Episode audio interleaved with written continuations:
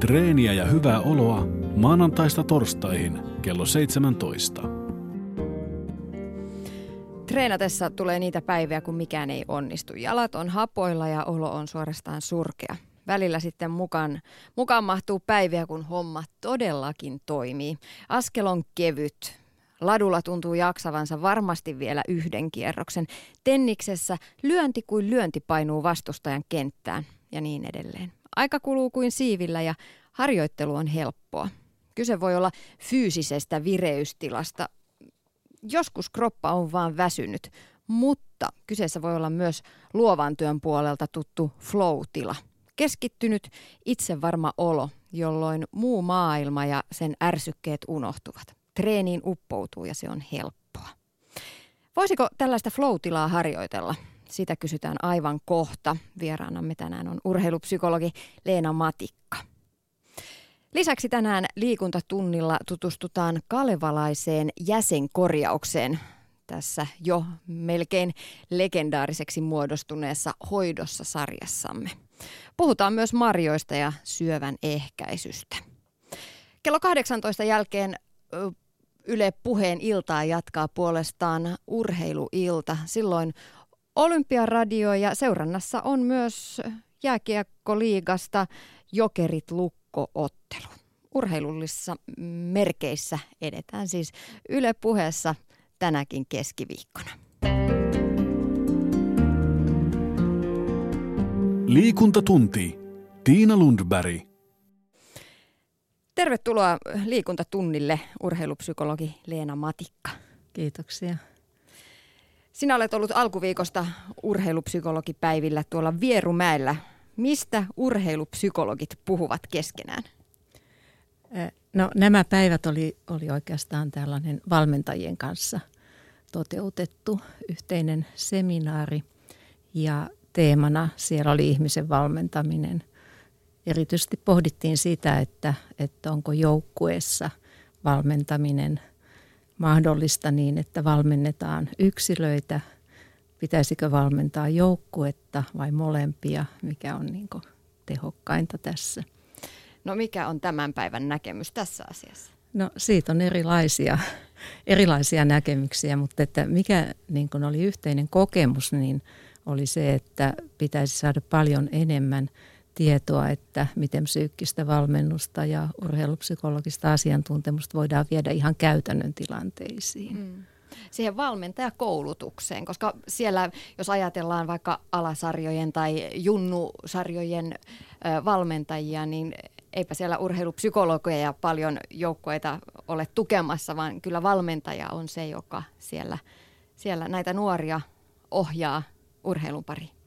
Joo, näin, näinhän se on. Et Suomessa meitä urheilupsykologeja ei ole kauhean paljon, että muutamia kymmeniä, niin on selvä, että, että isoimman osan tästä psyykkisestä valmennuksesta tekevät nimenomaan valmentajat.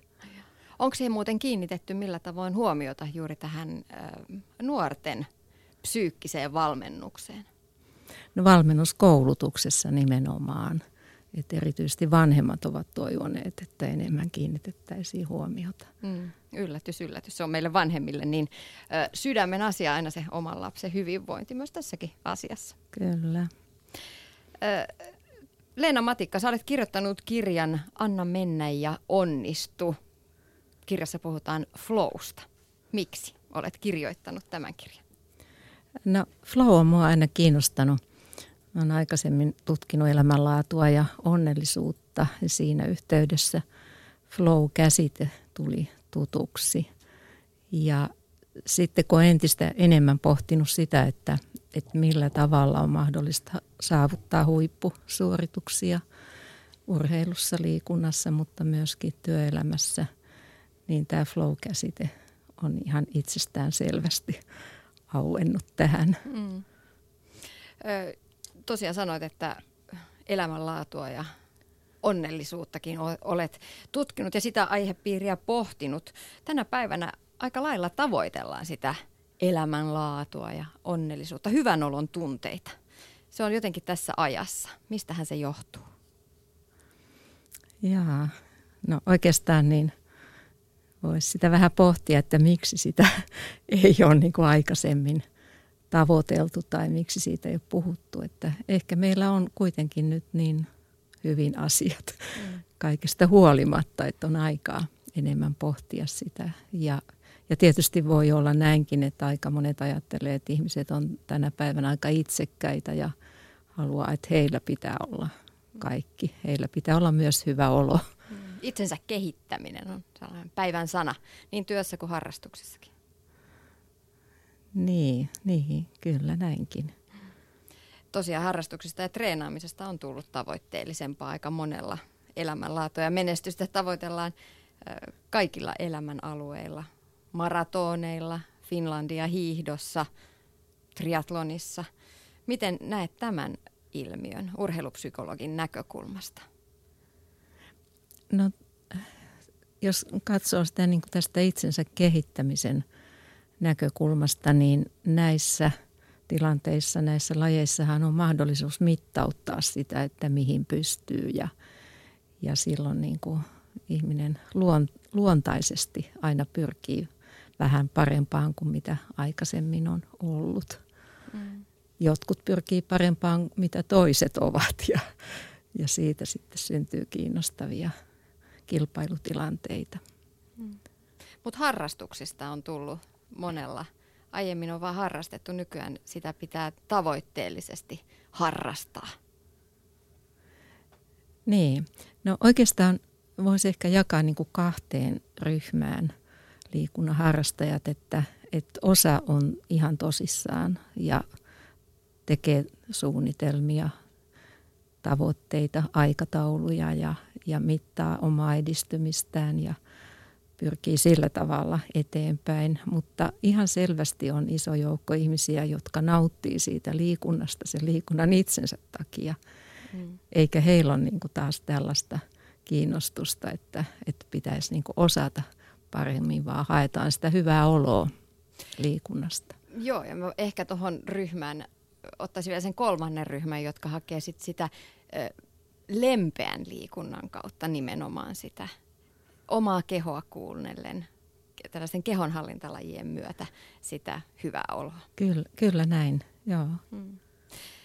No puhutaan sitten flowsta, sehän on tosi mielenkiintoinen ilmiö. Jos ihan ensin selitetään se termi, mitä tarkoittaa, mitä on flow? No flow on sitä, että kaikki sujuu. Kaikki sujuu ihan itsestään huomaamatta. Se, mitä tekee, muodostuu sillä tavalla tärkeäksi, että, että kadottaa tavallaan oman tällaisen itsetietoisuuden tai, tai ei, ei enää kontrolloi sitä, mitä itse on, miltä näyttää, miltä tuntuu, vaan uppoutuu siihen tekemiseen ja saa siitä riemua. Mm. Moni tuntee, kuten itsekin tunnen flown työn puolesta, kirjoittaessa ajatukset lentää. Hommaan uppoutuu, kun malttaa istua ja keskittyä siihen hetkeen. Ei anna ajatukselle tai katselle lupaa harhailla. Ja lopuksi sitä on itsekin vähän hämmästyneenä oloinen, kun katsoo sitä tulosta, että oho, että mm, olenkos minä tuon kirjoittanut, vau. Wow. Työtä tehdessä pommi voi vaikka räjähtää vieressä ja sille sanoa, että älä nyt, odota vähän, mulla on just nyt tää kesken. Se on hirveän tuttu tunne luovan työn puolelta, mutta millaista se on sitten urheilessa se flow?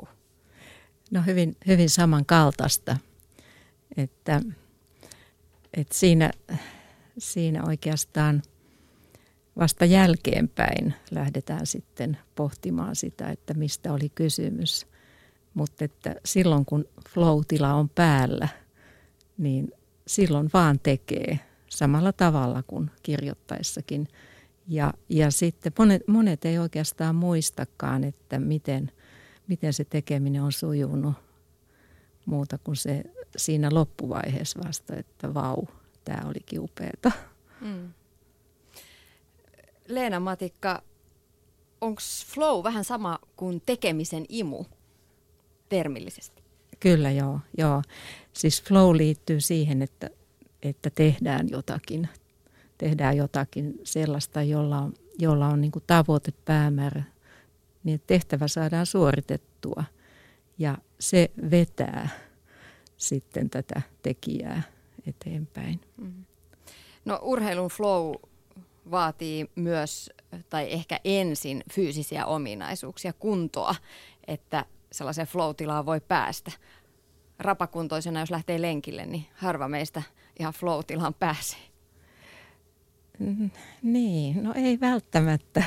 Tietysti sitten, jos ajattelee näin, että sen lenkin tavoite on, että juoksee kovaa ja saa siitä juoksemisesta sitten tällaisen hyvän fiiliksen, niin jos se on ihan heikkokuntoinen, niin eihän se nyt kyllä onnistu.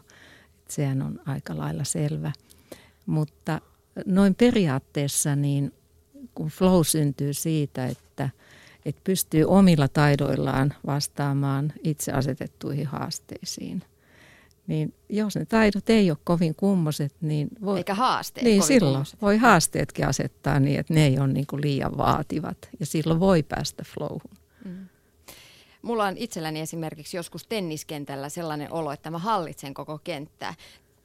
Tilanne on hallussa, mä olen isompi fyysisesti kuin se vastustaja. Se tunne on se, että se on tosi pieni se vastustaja, vaikka mä oikeasti itse olen aina se pienin. sata viisikymmentäseitsemän kun on pitkä, niin ei voi koskaan olla juurikaan isompi kuin vastustaja. Mutta se tunne on se. Mä ehdin palloihin, mä lyön hyvin ja vaikka tulee välillä epäonnistumisia, sehän on väistämätöntä, niin se epäonnistuminen ei hajota sitä peliä, vaan mä nousen sieltä jotenkin tosi ryhdikkäästi takaisin siihen matsiin. Ö, miten itsevarmuus kuuluu flow-tilaan? Se on hyvin, hyvin tärkeää, tärkeää siinä tekemisessä, koska tavallaan tämän itsevarmuuden, itseluottamuksen kautta saa sellaisen hallinnan tunteen, että tässä ei voi tapahtua niin kuin mitään. Kauhe- mikään ei voi mennä niin kuin kauheasti pieleen, että, että mä osaan tämän. Ja silloin tämä vahvistaa sitä tekemistä ja, ja silloin voi kiinnittää huomion siihen tehtävään, niin kuin tenniskentälläkin siihen, että, että mitä siellä vastustajan kenttäpuoliskolla tapahtuu, missä pallo menee ja, ja miten reagoisi niihin, eikä siihen, että miltä musta itsestä tuntuu. Mm. Leena Matikka, mitä tämmöiset flow-kokemukset voisivat tuoda mukanaan kuntoliikkujalle, kuntourheilijalle? No ilman muuta samanlaisen sellaisen tekemisen ilon kuin kilpaurheilijalle tai huippu-urheilijallekin. Että, mutta tärkeintä siinä just on se, että ei vaadi itseltään liikaa, mutta kuitenkin, että asettaa itselleen semmoisen haasteen, joka on itselle mielekäs, jota haluaa tavoitella, niin että voi päästä siihen flow-tilaan ja nauttia sitten siitä sekä sillä hetkellä että jälkeenpäin. Ja silloinhan se tietenkin vahvistaa sitä omaa liikuntaharrastusta ja Ja tavallaan niin kuin myöskin vahvistaa sitä, että on valinnut niin kuin oikean liikuntamuodon. Että, että jos koko ajan se liikunta tuntuu niin kuin tosi tylsältä tai liian vaikealta, niin silloin voi vähän miettiä sitä, että mitä niin kuin itse haluaa siltä liikunnalta. Mm. Mä mietin sitä, että jos löytäisi näitä flow-kokemuksia, niin voisiko se lisätä intoa myös siihen liikkumiseen? Että se itsessään olisi kimmoke lähteä treenaamaan. Joo, näin, näin mä kyllä ajattelen, että, että oikeasti voi lähteä niin kuin metsästään sitä flow-kokemusta kokeilemalla erilaisia liikuntamuotoja. Lähtee ennakkoluulottomasti liikkeelle, koska sehän on kaikkein tärkeintä, että ei sitä flowta voi saada liikunnassa, jollei lähde liikkeelle. Mm, no se on ihan totta. Ja tosiaan kannattaa, niin kuin sanoit, niin kokeilla erilaisia lajeja. Mä luulen, että itsellänikin jossain vaiheessa liikkuminen, kun tuntui siltä, että aina sinne piti niin kuin raahautua, niin kyse oli vaan siitä, että ehkä se ei ollut se body pump sitten se mun flow-juttu. Niin, niin. Siis ilman muuta kannattaa kokeilla ja kannattaa kokeilla sekä yksilölajeja että joukkuelajeja. Ja, ja tuota, nykyään onneksi niin aikuisillekin on monenlaisia mahdollisuuksia eri lajien parissa, että, että aikaisemmin se oli, oli vähän vaikeampaa, että ajateltiin, että vaan lapsille ja nuorille on valmennusta, mutta nykyään on myös aikuisille. Kyllä. Leena Matikka, mitäs, mitäs tätä flow-tilaa voisi harjoitella, siihen pääsemistä? Tämä rupeaa kiehtoa entistä enemmän. No joo, tuossa kirjassa itse siis koko kirjan ajan olen käsitellyt sitä, että mistä oikeastaan on kysymys, miten se flown voi tunnistaa, koska ensinhän se täytyy niin kuin tunnistaa ja tietää, että milloin siihen on päässyt, jotta tietäisi, että on päässyt perille. Ja sitten, että miten siihen pääsee. Ja, ja tuota, tämä flow-käsitehän on tutkimusmaailmassa jo aika vanha, muutaman vuosikymmenen takaa.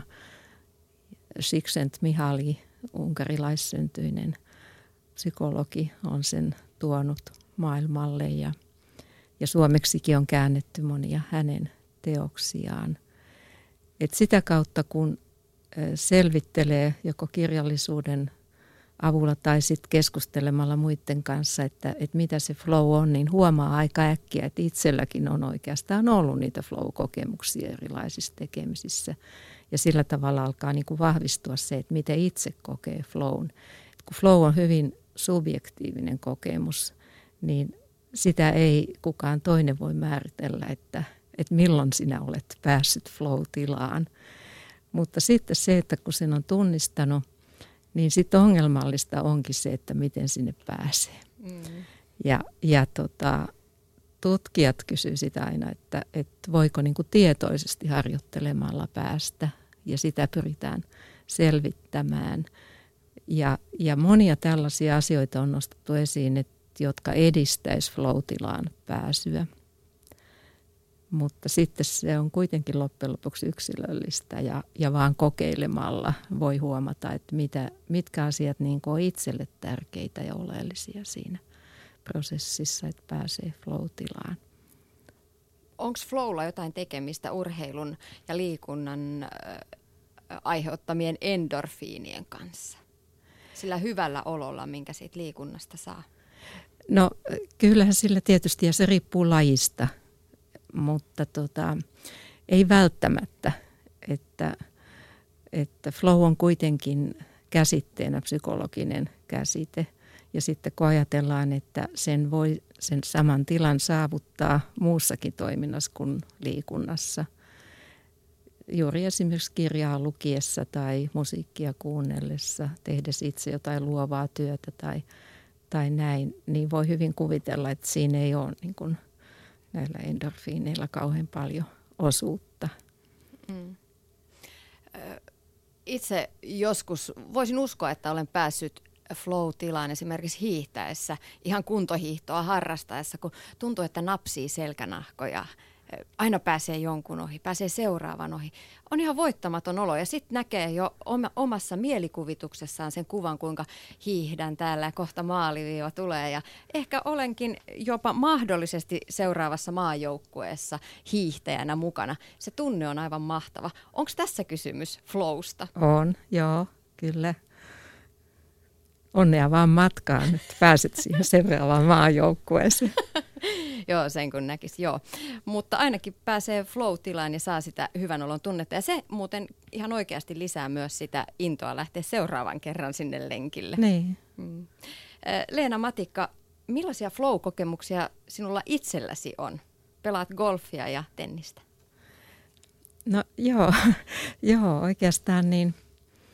Mun täytyy sanoa, että golfissa on ollut vaikeampi saavuttaa näitä flow-kokemuksia. Mutta tota, tenniksessä mulla on muun muassa ihan viime keväältä sellainen, sellainen jännittävä kokemus, kun, kun va, äh, ryhdyin kokeilemaan, että mitenkä tennistä voi pelata vasemmalla kädellä, kun fysioterapeutti kielsi oikealla kädellä pelaamisen muutamaksi viikoksi. Ja, ja tuota, se, oli, se oli ihan uskomaton kokemus siinä juuri. Kävi ilmi niin kuin tämä, että, että ei tarvitse välttämättä olla niin kuin kovin korkeatasoiset taidot. Itse asiassa taitoja ollut ollenkaan, kun ensimmäistä kertaa lähdinkin pelaamaan vasemmalla kädellä. Ja silti niin kuin sain sellaisen flow-kokemuksen siitä, että, että se pelaaminen sillä kertaa vaati niin kuin huomattavaa keskittymistä mm. siihen, jotta jotenkin pärjäs muiden mukana. Hmm. Niin, flow vaatii keskittymistä ja yhdessä asiassa, siinä tekemisessä pysymistä. Se on aika vaikeaa tänä päivänä, kun on aika paljon häiriötekijöitä ja meidän mielemminkin alkaa toimia ja oppia siihen, että aina tulee keskeytyksiä, aina tulee niitä häiriöitä, aina tulee impulsseja jostain muualta maailmasta. Ja mieli alkaa oppia siihen, että me ollaan aika, aika kärsimättömiä ja vähän sellaisia hätiköivän oloisia ihmisiä tänä päivänä. Senhän huomaa lapsista. Koulussa opettajilla menee enemmän aikaa siihen, että saadaan kaikki keskittymään siihen, mitä ollaan tekemässä. Pitää rauhoittua paikoilleen, keskittyä hillitsemään niitä impulsseja, mitä ulkoa päin tulee. Leena Matikka, mitä sä luulet, kuinka iso haaste tämä on tulevaisuudessa? Se, että me pystytään keskittymään ja sitä kautta ihan oikeasti saadaan niitä flow-kokemuksia. No joo, tätä on oikeastaan pohdittu aika paljon ja, ja yksi semmoinen ihan lupaava selitys tälle, tälle on, että, että se ei ole niin kauhean vaarallista, jos se keskittyminen herpaantuu. Että on niin kuin paljon tärkeämpää, että pystyy kokoamaan itsensä nopeasti ja uudelleen keskittymään. Ja, ja tuota, tämä sitten pelastaa, pelastaa meidät tässä, tässä tilanteessa, että, että asioita tulee ja menee. Että meidän mieleen tulee vaikka, vaikka minkä näköistä juttua kesken tärkeän tekemisen. Mutta sitten jos oppii siihen, että ei välitä siitä. Että antaa niiden asioiden tulla ja, ja nyt taas mä keskityn tähän, oppii tällaisen taidon, niin silloin se auttaa. Mm. Se on tietoista harjoittelua, vaativaa juttua kyllä. No joo, joo mutta ei kauhean vaikeeta. Et siihen on sitten kehitetty kyllä, kyllä ihan yksinkertaisia menetelmiä ja jokainen voi tietysti keksiä omat menetelmänsä, kun ensin tunnistaa sen, että mistä siinä on kysymys. Että, että jos ajatus lähtee harhailemaan, niin ei se ole niin kuin kauhean dramaattista, vaan siitä pääsee pois. Mm. Leena Matikka urheilupsykologina, mitä sanot, kannattaako tavallisen kuntoliikkujan treenata fysiikan lisäksi myös psyykkisiä voimavarojaan liittyen tähän treenaamiseen? No, jokainen tietysti niin kuin asettaa ne omat tavoitteensa ja Ja varsinkin kuntoliikkujan on tärkeää tehdä juuri sitä, mitä hän haluaa tehdä, että mistä hän nauttii siinä liikunnassa.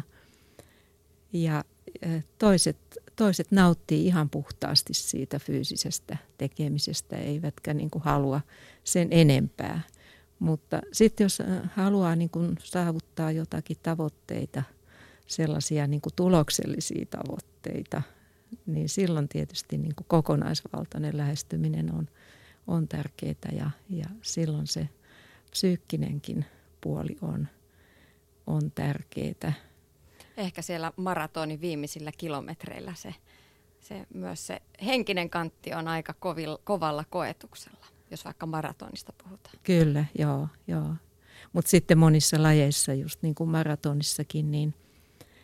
niin kun sitä on pitkään harrastanut, niin, niin ihan luonnostaan on oppinut menetelmiä, joilla sitten hallitsee nämä vaikeat tilanteet. Hmm. Urheilupsykologi Leena Matikka, meillä alkaa aika loppua. Kiitos vierailusta liikuntatunnilla. Kiitoksia.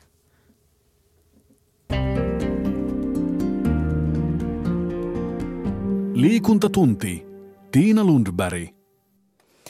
Ja liikuntatunnilla jatketaan sitten Hoidossa-sarjan pariin. Hoidossa-sarjassa on tutustuttu tähän mennessä jo yhteentoista hoitoon, jotka ovat rantautuneet tänne Suomeen suurimmaksi osaksi idästä, mutta myös Saksasta ja Yhdysvalloista. Tänään ei kuitenkaan mennä merta edemmäs kalaan, nimittäin palataan vanhan suomalaisen kansanperinteen pariin. Tänään Suvi Puukangas käy kalevalaisessa jäsenkorjauksessa. Mä nyt istun tällä hetkellä kalevalaisessa jäsenkorjauksessa ja aika piukalta toi mun selkä ja pakarat tuntuu tällä hetkellä. Mitä sä, Soile Savolainen, mulle tällä hetkellä teet? No tällä hetkellä nyt lähdettiin tosiaan tässä istuma-asennossa rentouttamaan sun lihaksistoa. Samalla mä tunnustelen niitä kireyksiä, mitä mahdollisesti aina kehossa löytyy. Kun mä käyn rangan vierustaan, mä tunnustelen sieltä, onko siellä ehkä nikavan painumaa, kiertymää voi olla. Eli lähdetään niin kuin tunnustelemalla aina hakemaan, jos siellä, jos siellä minkälainen vaiva kelläkin on. Ja käsittelen yhtä aikaa tietysti, en pelkkää lihaskudosta, vaan samanaikaisesti mä kyllä käsittelen siellä sitten kalvoaluetta ja hermostoa ja, ja tosiaan sitten nikamaa, nivel, nivelkohtaa eri puolilla kehoa. Et ensin lähdetään niin kuin hakemaan sitä, sitä tunnetta ja, ja sitten lähdetään niin kuin purkamaan sitä. Eli sullakin nyt on tätä jännitystä täällä lihaksistossa. Eli nyt tämän liikkeen kanssa samalla kun sä teet jaloilla liikettä, ja mä otan hoitootteilla, niin saadaan se mahdollisimman hyvä tulos sieltä ja lihas, lihas lähtee rentoutumaan, kudosnestekierto, verenkierto paranee. Joo, mä huomaan, että mä tässä liikuttelen polvia samalla ja sit sä käyt tota rankaa läpi, niin kyllä se pikkuhiljaa rupeaa vähän rentoutumaan. Joo. Joo, kyllä se yleensä se tosiaan lähtee, sen huomaa ihan, ihan asiakas itse ja, ja mä huomaan sen toki tässä. Että sieltä lähtee niin kuin löystymään se kireys ja, ja lihaksen niin kuin toimivuus paranee, että se elastisuus lähtee siellä myöskin palautumaan. Tähän mennessä tosiaan kaikki tässä sarjassa esitellyt hoidot, ne ovat juontaneet juurensa jonnekin tuonne ulkomaille kauaksi Suomesta. On ollut intialaista, amerikkalaista ja saksalaista ja thaimaalaista, mutta tällä kertaa emme lähde niin sanotusti merta edemmäs kalaan, nimittäin nyt tosiaan käsittelyssä on kalevalainen jäsenkorjaus, siis ihan puhtaasti suomalainen hoito. Vai eikö se niin olekin, Soile Savolainen? No kyllä joo, että kyllä tämä on, on niin kuin sitä parhaimmillaan, että tämä on vanhaa kansanperinnettä ja juontaa, juontaa toki juurensa hyvin, hyvin kauas ja pitkälle. Se, että sitä on alettu nyt sitten järjestämään niin kuin koulutuksen kautta, niin on loistavaa, koska tekijät tietysti alkoi alko loppumaan, että Et nyt tekijöitä ehkä löytyy semmoinen kolmisen sata koko Suomesta ja pääkaupunkiseudullakin nyt jo vähän runsaammin, että tämä perustuu siihen vanhaan perinnetietoon, mitä yleensä on kai ihan kädestä pitäen sitten ja suvussa ja perheessä niin kuin jatkettu ja annettu niin kuin se oppi aina seuraajalle. Tämä on, on sitä vanhaa kansanperinnettä tosiaan ja, ja perustuu siihen niin kuin kokonaisvaltaiseen hoitoon, eli lähdetään yhteistyössä se asiakkaan kanssa tekemään sitä hoitoa ja, ja perehdytään niin kuin siihen, että miksi siellä se kipu on. Se on aina merkki siitä, että jotainhan on vialla, että lähdetään selvittämään, että onko se vikaista paikallista kipua vai mahtaako se olla ihan toisaalla kehossa. Eli hoidetaan koko kehoa ja ihmistä, ei vaan sitä kipukohtaa. Onko se joku yksittäinen kipukohta, jonka takia ihmiset tänne tulee vai miksi ihmiset hakeutuu tänne? No, jotkut tulee ihan mielenkiinnosta, he haluaa kokeilla, että on kuulleet ehkä, että joku on käynyt, he on lukenut jostain. Se voi olla yksittäinen kipukohta, voi olla vaikka olkapääongelma, liikerajoitus, se on joskus loukattu, kaaduttu, tiputtu ja sinällään se on saattanut rauhoittua, mutta sitten vuosienkin päästä ne alkaa vaivaamaan. Että se voi olla tosiaan ihan yksittäinen kipu tai sitten kolotusta siellä täällä tuolla kehossa, kun siellä on niitä tullut niitä elämän aikana niitä pieniä kremppoja, mitä ei sitten vaan ole sen kummemmin hoidettu, eikä ne ole kauheasti vaivannut välttämättä silloin. Että, että kyllä se ihmisellä on tapana, tai keho niin kuin ottaa tavallaan ne, ne tällit ja tärskyt itseensä ja ne voi sitten tosiaan myöhemmin oireilla ihan isommastikin. Että joko yksittäistä kiputilaa, ihan mielenkiinnosta, lähdetään poistamaan kireyksiä, jännityksiä kehosta, ihan niskahartia, potilaita, polvi, nivel, lonkka, vaivaa, olkanivel, ne on ne tyypillisimmät ehkä. Niskahartia, seutu kautta käden pistelyt, puutumiset, nehän on kaikki vähän niin kuin yksi yhteen, että kun siellä on jumitusta ja jännitystä, niin sitten se lähtee se hermokiolen puristuksissa ja sitten kädet, sormet voi alkaa tikkuilemaan, puutuilemaan. Että tämmöisiä niin kuin ehkä on ne yleisimmät, yleisimmät asiakkaat. No sä et tullut mua vastaan tuohisaappaissa eikä täällä nyt mitään Kalevala, Kalevalaan viittaavaa oikeastaan ole, en mä ainakaan näin nopeasti huomannut. Kerro vähän tästä kalevalaisesta jäsenkorjauksesta.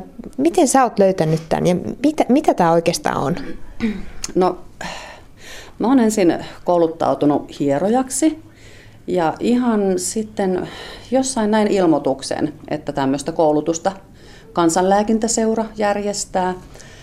Ja aihe sinällään ei mulle ollut kauhean tuttu, mutta ei sitten tuntematonkaan toisaalta, että, että tuota, mun isäni aikana on, on paljonkin selkä, selkävikoja ja huonoa selkäänsä hoidattanut kansanparantajalla.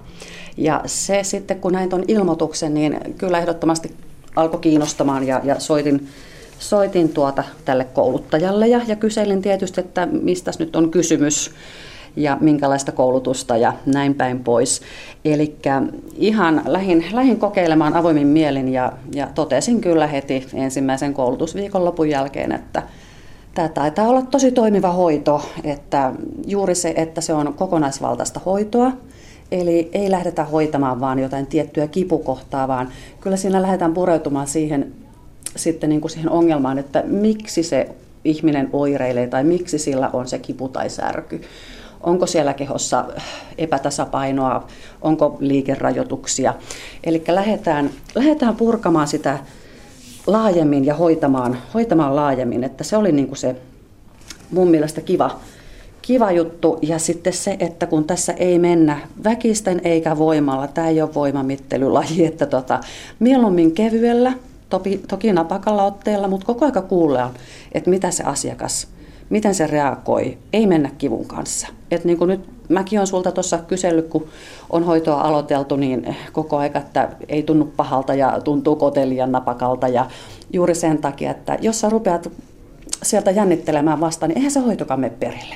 Eli kyllä se täytyy se rentous ja hyvä olo siinä säilyä. Tietysti joissakin kohden voi tuntua vähän, vähän napakammin, mutta, mutta yhteistyössä asiakkaan kanssa, että se on sitä vuorokeskustelua.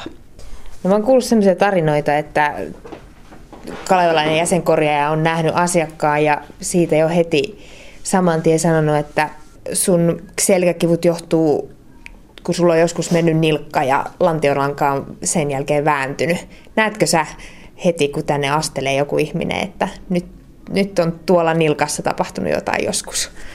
No kyllä, tota, siis sillä tavalla. Se on sitten jo aika, mä sanon, että on jo kokenut tekijä ja tuota, pystyy kyllä näkemään, kyllä, että osaa katsoa sitä kehoa. Osaa katsoa, miten sä seisot, miten sä kävelet.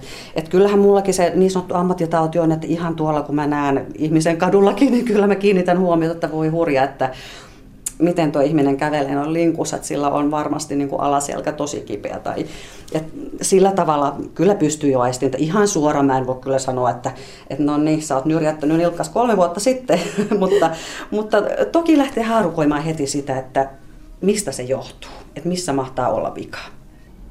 Sä kerroit mulle tuossa ennen tätä haastattelua, että tässä puhutaan vielä perinteisillä nimillä oppipoikakisälle ja sitten tulee mestari tai, tai jäsenkorjaaja, niin kuin tässä ammatissa puhutaan. Tarviiko tämä jotain erityistaitoja vai onko tämä kaikille mahdollista oppia? No kyllä tämä on kaikille mahdollista oppia. Eli just se, että niin kuin sanoit, että nämä vanhat Vanhat, ne on haluttu säilyttää nämä vanhat nimikkeet, että niin kuin se ennen on ollut, että on ollut mestari, ketä on opettanut. Että on, meilläkin menee niin kuin kolmessa tavallaan, kolmessa portaassa niin sanotusti. Eli ensin on oppipoika. Sitten kun sä valmistut siitä eteenpäin, saat jatkaa seuraavalle asteelle tietyllä tavalla, eli oppikokonaisuus menee eteenpäin ja opit karttuu, niin susta tulee kisälli. Sen jälkeen susta on mahdollista tulla se kalevalainen jäsenkorjaaja, ja kun sä oot suorittanut tietyn määrän asiakashoitoja ja, ja näyttökokeen, mikä ihan siis järjestetään sitten, että siinä katsotaan, että osaatko sä ne asiat ihan oikeasti. Mestariksi valmistutaan, siihen vaatii sitten jo enemmän, enemmän tekemistä ja enemmän, enemmän tietenkin niin kuin sitä taidon näytettä myöskin. Et yksi ainut mestariparantaja meillä on Olavi Mäkelä vielä, vielä tota, voimissaan, tekee vielä jonkun verran hoitoja, hoitoja ja oli ihan mahtavaa seurata hänen kädenjäljen työtä tuossa pari, pari kesää sitten, että kävin, kävin vartavasten täydennyskoulutuksessa, mikä myöskin vaaditaan taas sitten aina puolivuosittain, jotta sä pysyt siellä rekisterissä. Eli taas seurataan kuitenkin, että ne taidot pysyy, että sä et vaan saa sitä nimikettä ja nyt mennään vaan ja tehdään hoitoja niin ja näin ja noin, vaan yritetään säilyttää se hoito oikeanlaisena ja, ja niin kuin vähän valvottunakin. No, tämä hoito on siitä erikoinen muihin tähän astisista hoidoista. Tätä on tutkittu siis Kuopion yliopistossa vuosina kaksituhattakolme–kaksituhattaviisi. Verrokkiryhmänä olivat klassinen hieronta ja fysioterapian liikehoito. Ja tässä tutkimuksessa todettiin, että kalevalaisen jäsenkorjauksen se on näistä tutkituista hoidoista tehokkain. Mistä se oikein johtuu, Soile Savolainen? No mä luulen, että tuota, mikä siinä tekee sen, sen paremmuuden tai tehokkuuden, niin on juuri se kokonaisvaltaisuus. Eli siinä me, me tuota, käsitellään sitä kehoa niin monipuolisesti ja kuitenkin mennään sillä tavalla niin kuin syvemmälle. Siinä käsitellään sitä hermotusta, siinä käsitellään kalvoaluetta, jännettä, niveltä, nikamaa, lihasta, ei vaan niin kuin tavallaan yhdellä tavalla, vaan, vaan hyvin monipuolisesti. Siinä on venyttävää hoitootetta, siinä on niin kuin pitkittäistä poikittaista. Tehdään kehon liikkeen kanssa, jolloin saadaan taas tehoa myöskin siihen hoitoon. Eli mä luulen, että se on se monipuolisuus, se kokonaisvaltaisuus. Ei hoideta vaan sitä kipukohtaa ja, ja niin kuin keskitytään pelkästään siihen, vaan hyvin, hyvin niin kuin laajasti hoidetaan sieltä jaloista päähän saakka ihmistä. Eli, eli siinä kyllä niin kuin varmasti on se, on se taika ja teho. No onko jotain rajoitteita, ketkä tänne ei voi tulla? No tietenkin pitää aina, niin kuin kaikissa hoidoissa, niin täytyy niin kuin lähteä siitä, että mä haastattelen ihmisen. Useasti jo puhelimessa, kun hän ottaa yhteyttä, mä kyselen vähän, että mistä on kysymys. Eli semmoisia tietenkin, että jos, jos nyt on vakavia sairauksia, kuten syöpä tai, tai sulla on paha osteoporosi tai tämmöiset asiat, niin toki ne pitää keskustella ja sitten jos on, on vaikea vaihe, niin myöskin ottaa sitten kyllä hoitavan lääkärin kanta huomioon, että onko turvallista, onko suotavaa. Että kyllä ne pitää niin kuin aina asiakaskohtaisesti jutella, että mikä se lähtökohta on, mikä se tilanne on, mikä se sairaus on ja kuinka pitkään se on ollut ja näin päin pois. Että ei voi niin kuin ihan, ihan kylmästi vaan lähteä hoitelemaan, että, että se on ihan potilaankin turvallisuutta, että kartoitetaan se tilanne ja, ja, ja jutellaan ne asiat, että mitä siellä taustalla on. Että turvallisuus kuitenkin täytyy säilyttää siinäkin asiassa, vaikka tämä on kuinka kevyt hoito, niin sitten on taas sairauksia, mitkä vaatii, vaatii sitä lepoa ja olemista vaan. Mulla ainakin on nyt aika kevyt ja avoin ja varsinkin nuo pohkeet tuntuu ihan todella kevyiltä siihen verrattuna, kun mä tänne tulin. Mikä sun mielestä Soile Savolainen tässä hoidossa on parasta? No parasta on tietenkin aina se saatu palaute, niin kuin sullakin tuli heti se, että ihana tunne, kevyt, rento ja, ja kyllä se on niin kuin se paras, että siinä sen ihmisen kanssa kun tekee ja näkee ja saa aikaiseksi jotain, joskus enemmän, joskus vähemmän tai ainakin voi helpottaa, jos ei ihan vaivaa pystytä hoitamaan, niin saadaan ehkä sitten helpottavia olotiloja sille ihmiselle, niin se on se hoidon paras juttu. Suvi Puukankaan haastateltavana oli kalevalainen jäsenkorjaaja Soile Savolainen. Tämä hoito siis perustuu vanhoihin kansanparannusperinteisiin, jotka esiintyvät kuvakielellä kirjoitettuna myös Kalevalassa. Kyllä siis Suomessa osataan ihan siinä, missä tuolla Intiassa antaa vaikka energiahoitoja. Kotimaan kamaralla pysytään seuraavassakin jutussa. Aina ei tarvitse syödä goji-marjoja tai muita idän herkkuja. Kotimaiset marjatkin ovat aika moisia terveyspommeja. Mutta ehkäisevätkö marjat syöpää? Mihin marjojen terveysvaikutukset perustuvat? Helsingin yliopiston dosentti Anne-Mari Pajari on perehtynyt asiaan. Hän vastaa seuraavaksi kysymyksiin marjojen syöpää ehkäisevistä vaikutuksista. Yle Puhe. Dosentti Anne-Mari Pajari Helsingin yliopistosta. Mikä se tämän hetken tieto on? Mikä merkitys marjoilla on syövän ehkäisyssä? No, tällä hetkellä äh, suurin osa näistä tutkimuksista on, on tehty niin kuin pääsääntöisesti koeeläimillä erilaisissa syöpämalleissa ja sitten jonkin verran ihmisellä, mutta ei kauhean paljon. Eli tuota, äh, nämä on niin kuin vielä aika kohtuullisen alustavia tuloksia, mutta näyttää siltä, että marjoista voisi olla hyvinkin, tai ne ovat olleet hyvin lupaavia tuloksia. Myös niin kun, se, siis sekä ne muutamat ihmis, ihmistutkimukset, että, että erityisesti nämä koeläimillä tehdyt tutkimukset. Liittyykö se nimenomaan joihinkin tiettyihin syöpiin vai syöpiin ihan yleisesti, että marjoilla olisi merkitystä? No, tota, kyllä se lähinnä liittyy äh, näihin meidän yleisimpiin syöpätyyppeihin, eli erityisesti paksusuolisyöpään, mutta myös jonkin verran ehkä rintasyöpään ja eturauhassyöpään. Mutta suurin osa niin kun, näyttää siltä, että nimenomaan paksusuolisyö, paksusuolisyövän ehkäisyssä marjoista olisi hyötyä. Mihin se perustuu se? Mm, siis ainesosaan. Mik, mikä siellä marjassa se on? Aa, niin kuin mikä marjoissa. Siis nyt tietysti kaikki marjat ei ole niin kuin näitä yhtä tehokkailta. Eli tota, nämä, jotka näyttää tosi lupaavilta, on kuuluta niin kuin näihin ruusukasvien sukuun, eli äh, vadelma, äh, hilla, äh, ruusumarja itsessään, äh, ja, eli, eli tota, tämän sorttiset mansikka. Ja tota, sitä, sitä ei ole ihan varmoja, että mikä, mikä se siellä...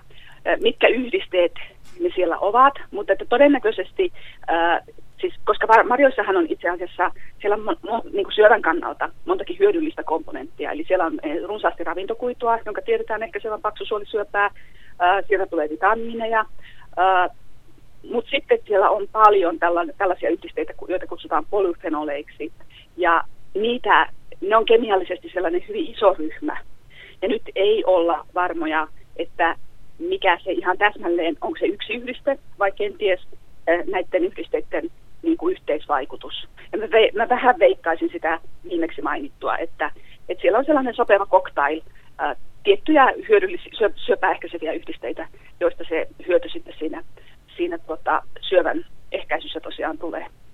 Koskeeko nämä samat marjat nyt sitten näitä rinta- ja eturauhassyöpiäkin? Vai tuleeko jotain variaatiota? Tota...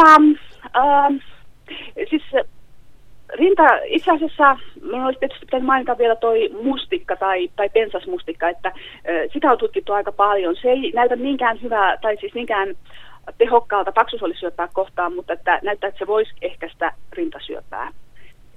Eli, eli tuota, mustikka nyt on tosiaan, siis sehän on tietysti meille suomalaisille kiva, koska me käytetään aika paljon mustikkaa, niin uh, että se näyttää tosiaan niin kuin rintasyövän suhteen uh, kaikkein parhaalta.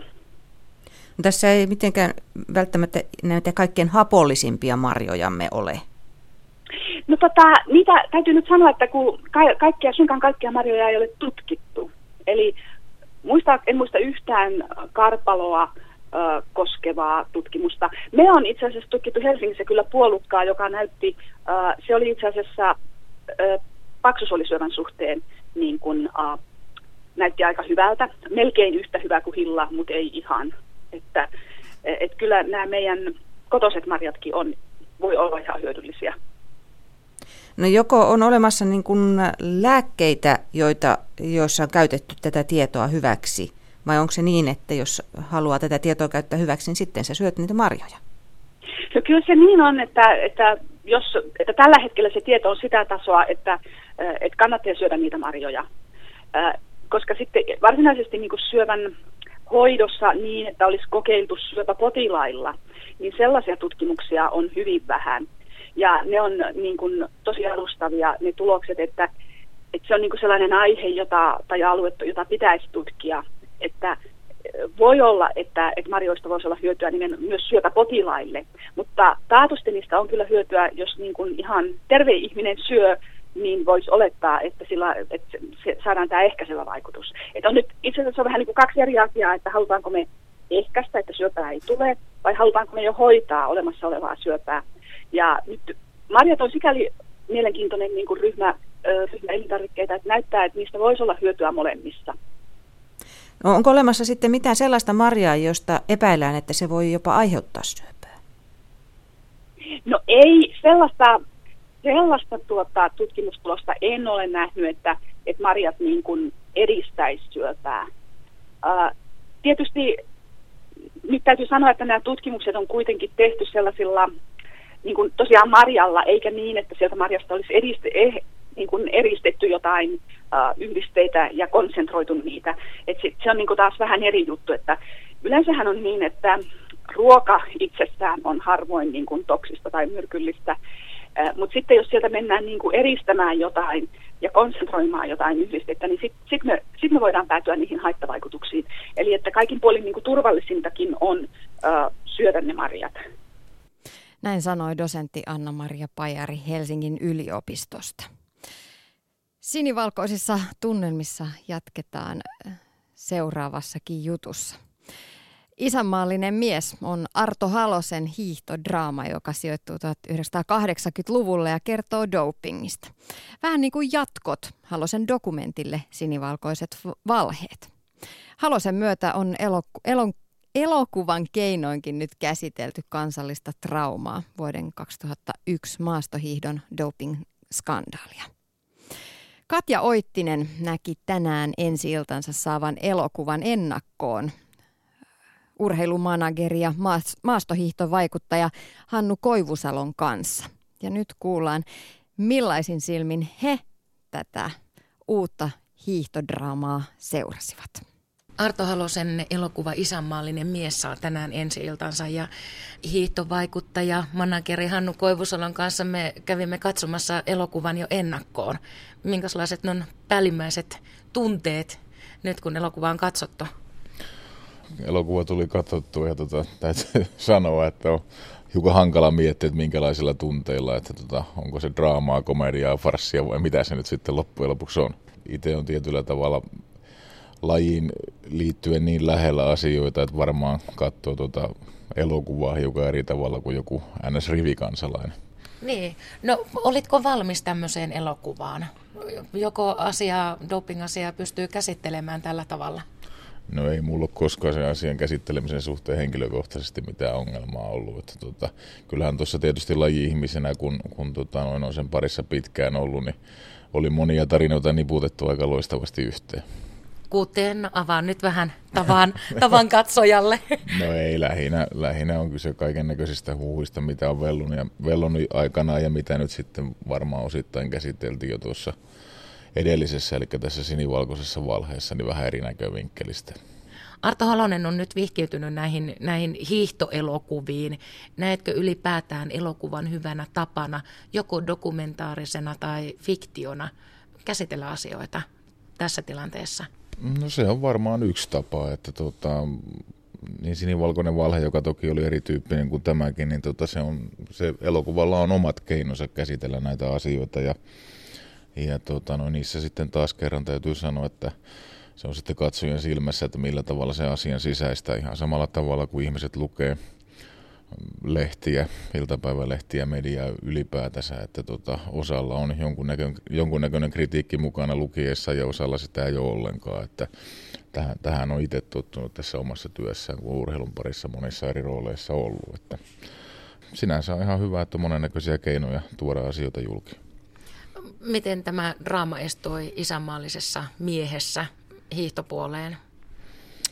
No kyllä mä niin kuin ymmärrän tuosta sillä tavalla, että kun tota, on ollut itse muussakin roolissa kuin kun tota, urheilijana, niin ymmärrän tuossa tavallaan sen, sen tota, miten tämä mahdollisesti tulee ihmisiin vetoamaan. Että tota, en missään tapauksessa niin kuin noin elokuvana ja teoksena lähde tyrmäämään siitä näkövinkkelistä. Elokuvassa keskeisessä roolissa on Martti Suosalo, joka sanoi, että Arto Halosen dokumentti Sinivalkoinen valhe oli doping-asian penkaisu, hautajaiset. Ja nyt tämä draama-elokuva on, on sitten niin kuin se muistotilaisuus, jossa tohtii jo vähän nauraakin. Hannu Koivusalo, ajatteletko, että nyt ollaan jo valmiita ehkäpä jopa vitsailemaan näillä asioilla noin yleisesti? Nämä on varmaan sen tyyppisiä asioita, että jokainen kokee nämä hyvin henkilökohtaisesti ja eri tavalla. Että tota, joku on ottanut ne alusta asti haudan vakavasti ja joku on ottanut ne kylmän viileästi asiat asioina ja, ja kaikkea siltä väliltä. Että tota, se on, se on ihan katsojan silmässä, miten nämä asiat kokee. Mitä näit tuossa elokuvassa? Oliko siellä tuttuja hahmoja? Elokuva sijoittuu kahdeksankymmentäluvulle. No joo, kyllä tota, noin varmasti... Varmasti ne, jotka nyt yhtään on urheilua seurannut ja hiihtoa seurannut, niin varmaan tuosta löytävät niitä tuttujakin hahmoja, jotka nyt ei toden, todennäköisesti ole sattumaa, että on näin käynyt. Että, tota, no, kyllähän se varmaan sillä tavalla niin, tota, jonkun verran naurunpärähdyksiä tulee aiheuttamaan ainakin. Siellä oli myöskin tämmöisissä cameo-rooleissa ihmisiä, joita pongailit esimerkiksi taksikuskina Helsingissä.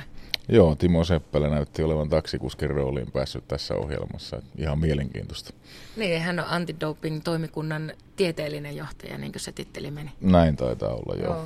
No sitä siellä oli Ben Johnson, toki myöskin pappina nähdään Ilkka Vainio, mutta ihan eturivin näyttelijät ovat sitten esimerkiksi hiihtopuolella Pamela Tola, joka esittää Aino Turpeesta.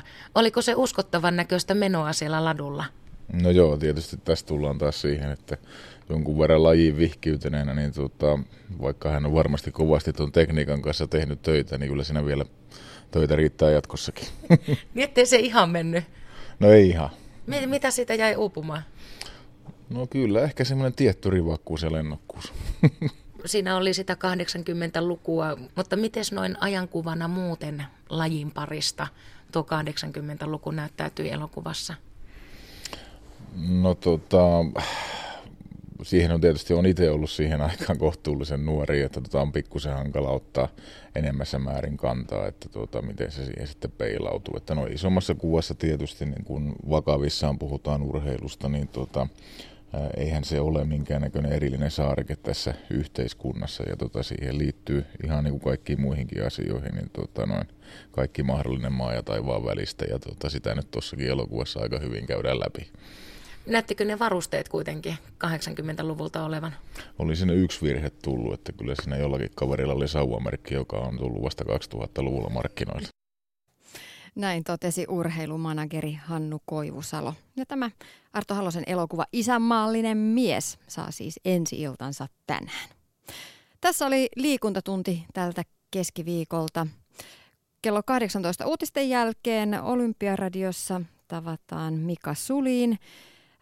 Ja kello kahdeksantoista kolmekymmentä siirrytään sitten seuraamaan jääkiekkoa. Jokerit Lukko peli. Huomenna liikuntatunnilla urheilijaelämästään tulee kertomaan jalkapalloilija Teemu Tainio. Tosi mielenkiintoinen haastattelu. Ja mun tiimisarjassa esitellään suunnistusosasto Suunta Etelään, eli SOSE-niminen joukkue. Ja perjantaina Maria Jungnerin itsenäisyyspäivään ohjelmassa vieraana ovat Nasima Rasmiar ja Arman Alitsad. Kuinka sinivalkoinen on heidän Suomensa? Kello tulee kahdeksantoista. Tiina Lundberg kiittää seurasta.